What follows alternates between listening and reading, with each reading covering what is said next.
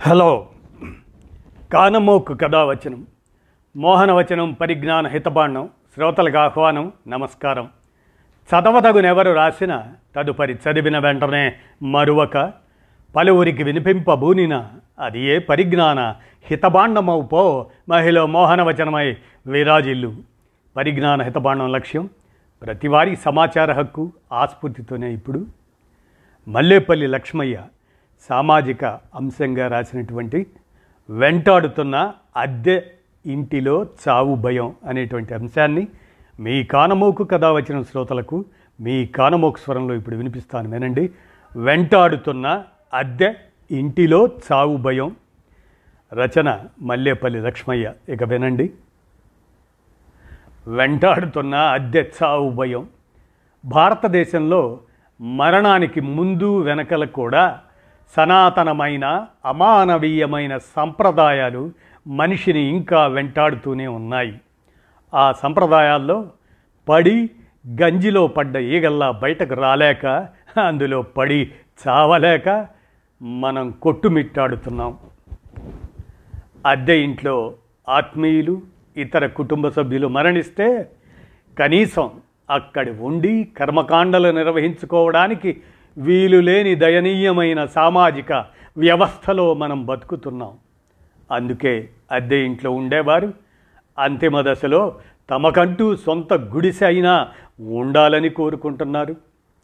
ఇటీవల హైదరాబాదులో ఓ తల్లి తన కుమారుణ్ణి ఊరు చివర చిన్న గుడిసైనా పర్వాలేదు సొంత ఇల్లు కట్టమని వేడుకుంది. దీంతో ఆమె కుమారుడు లోన్ తీసుకొని సొంతిల్లు కట్టి తల్లి భయాన్ని పోగొట్టాడు.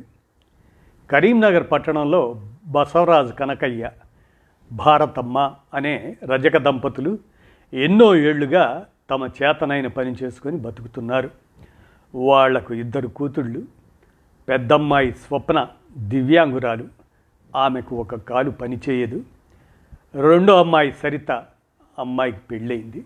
నిజానికి బసవయ్యకు పెళ్ళైన ఒక కుమారుడు ఉన్నా అతడు తొమ్మిదేళ్ళ క్రితం గుండెపోటుతో చనిపోయాడు. అప్పుడు కూడా అప్పటి అద్దె ఇంటి యజమాని శవాన్ని ఇంటికి తీసుకురానివ్వలేదు. ఇప్పుడు బసవరాజు కనకయ్య కిడ్నీ సంబంధిత వ్యాధితో బాధపడి మరణించాడు. ఆసుపత్రి యాజమాన్యం ఆయన బతికే అవకాశం లేదని ఇంటికి తీసుకుపోతే బాగుంటుందని ముందుగానే చెప్పింది. అయితే ఆ స్థితిలో ఉన్న కనకయ్యను ఇంటికి తీసుకుపోతే అద్దె ఇంటి యజమానులు శవాన్ని ఇంటికి తీసుకురానియలేదు. గత్యంతరం లేక కరీంనగర్ పట్టణంలోని శ్మశానంలోకి పేషెంట్ను తీసుకెళ్ళారు. ప్రాణం ఉండగానే కనకయ్యను శ్మశానంలోకి తీసుకెళ్ళిన కుటుంబం ఆయన చావు కోసం ఎదురు చూసింది ఒకరోజు తర్వాత కనకయ్య కన్ను మూశాడు. మరణానంతరం జరగాల్సిన కర్మకాండ అంతా ముగించుకొని అప్పుడు మాత్రమే తిరిగి రావాలని ఇంటి యజమాని కరాఖండిగా చెప్పటంతో ఇద్దరు ఆడపిల్లలతో మృతుని భార్య పద్నాలుగు రోజులు శ్మశానంలోనే గడిపింది. హైదరాబాదులోని అపార్ట్మెంట్లలో ఎవరైనా అద్దెకు ఉండి వారి కుటుంబంలో ఎవరైనా అనుకోని పరిస్థితుల్లో మరణిస్తే ఆ కాంపౌండ్ నుంచి శవాన్ని తీసేయాలి. ఒకవేళ ఆసుపత్రిలో మరణిస్తే అట్నుంచి అటే సొంత ఊరికైనా తీసుకెళ్ళాలి లేదా నేరుగా శ్మశానానికి తీసుకెళ్ళాలి. కొన్ని గ్రామాల్లో మరొక వింత సంప్రదాయం ఉంది.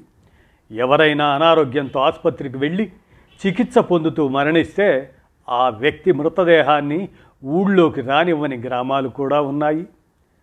పది సంవత్సరాల క్రితం మంధని దగ్గరలోని ఒక ఊరి ప్రజలు ఇట్లాగే ప్రవర్తిస్తే పోలీసుల సహకారంతో ఆ మృతదేహాన్ని గ్రామానికి తీసుకెళ్ళి అంత్యక్రియలు నిర్వహించాల్సి వచ్చింది. దీనికి ఈ రచయిత మల్లేపల్లి లక్ష్మయ్య గారి ప్రత్యక్ష సాక్షి. అదేవిధంగా తిరుపతి పట్టణంలో దాని చుట్టుపక్కల గ్రామాల్లో కూడా ఇటువంటి సంఘటనలు జరిగినట్లు ఇంకా జరుగుతున్నట్లు పాత్రికేయ మిత్రుల ద్వారా తెలిసింది. విశాఖతో పాటు అనేక చోట్ల ఇంటి అద్దె కోసం వచ్చిన వాళ్ళను కుటుంబంలో అనారోగ్యంతో బాధపడుతున్న వృద్ధులు ఉంటే ఇంటి యజమానులు ఇల్లు అద్దెకి ఇవ్వడానికి నిరాకరిస్తున్న పరిస్థితి ఉంది. మనిషికి మరణం తథ్యమని అది ఎప్పుడైనా ఎవరికైనా రావచ్చని తెలిసి కూడా మనుషులు ఇలా ఎందుకు ప్రవర్తిస్తున్నారనేది అర్థం కాని ప్రశ్న. దీనికి గాను రచయితగా నేను ఎవరిని నిందించడం లేదు. కానీ దీని గురించి ఆలోచించాల్సిన అవసరాన్ని మాత్రం నేను గుర్తు చేస్తున్నాను అంటున్నారు మల్లేపల్లి లక్ష్మయ్య గారు. ఇటువంటి పరిస్థితులు ఏర్పడడానికి కొందరు పుట్టించిన సంప్రదాయాలు కారణమవుతున్నాయని భావించక తప్పదు.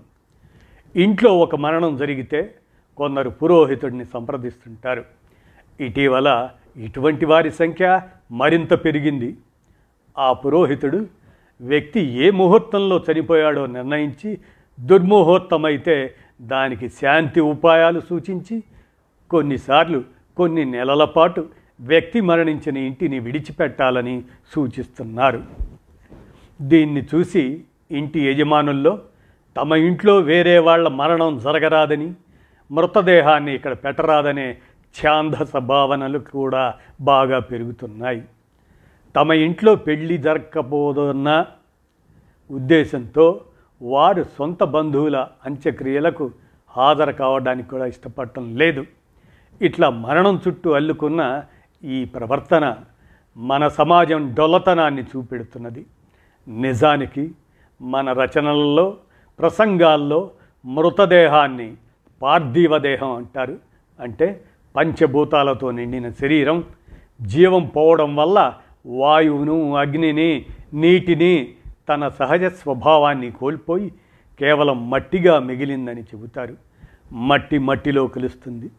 పంచభూతాలతో నిండిన శరీరంలో మట్టి మిగిలినందున ఎంతో పవిత్రమైందిగా చూడాలి.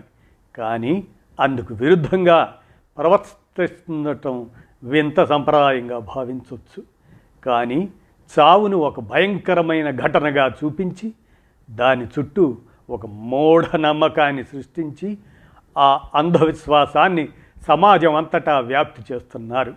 ఇటువంటి మూఢనమ్మకాలను తొలగించకుండా సమాజంలో మానవత్వాన్ని నింపలేం. ఈ మూఢనమ్మకాలను ప్రేరేపిస్తున్న వారే ముందుకు వచ్చి ఇవి సరైనవి అని అవి కావని చెప్పాలి. లేదా అవి శాస్త్రీయమైనవైతే వాటిని ఆధారాలను శాస్త్రాలను బయట పెట్టాలి. ఒకవేళ వాళ్ళు ఆ పని చేయలేకపోతే మానవత్వం ఉన్న ప్రతి ఒక్కరం దీని మీద ఒక కార్యాచరణకు పూనుకోవాలి. అదేవిధంగా ప్రభుత్వం వైపు నుంచి రెంట్ కంట్రోల్ యాక్ట్ దాంట్లో కొన్ని మార్పులు చేయాలి. ఇంటి యజమానులు ఇటువంటి అమానవీయ చర్యలకు పాల్పడితే శిక్షించడానికి వీలుగా ఆ చట్టంలో సవరణలు చేసి వాళ్ళను శిక్షార్హులుగా చేయాలి. దీని గురించి న్యాయ నిపుణులు ప్రజాప్రతినిధులు ఆలోచించాలి. మన దేశంలో రోజు రోజుకి పెరుగుతున్న పట్టణీకరణ అద్దె ఇండ్ల సమస్యలను పెంచుతున్నది. కావున ఇది కోట్ల మంది సమస్య. రాజకీయ పార్టీలు సంఘాలు మానవత్వంతో తమ పాత్రను నిర్వహించాల్సి ఉంది అని మల్లేపల్లి లక్ష్మయ్య వీరు సామాజిక విశ్లేషకులు వారు ఈ అంశాన్ని వెంటాడుతున్న అద్దె ఇంటిలో చావు భయం అనేటి దాన్ని అందజేసిన మీదట మీ కానమోకు కథ వచ్చిన శ్రోతలకు మీ కానమోకు స్వరంలో వినిపించాను. విన్నారుగా. ధన్యవాదాలు.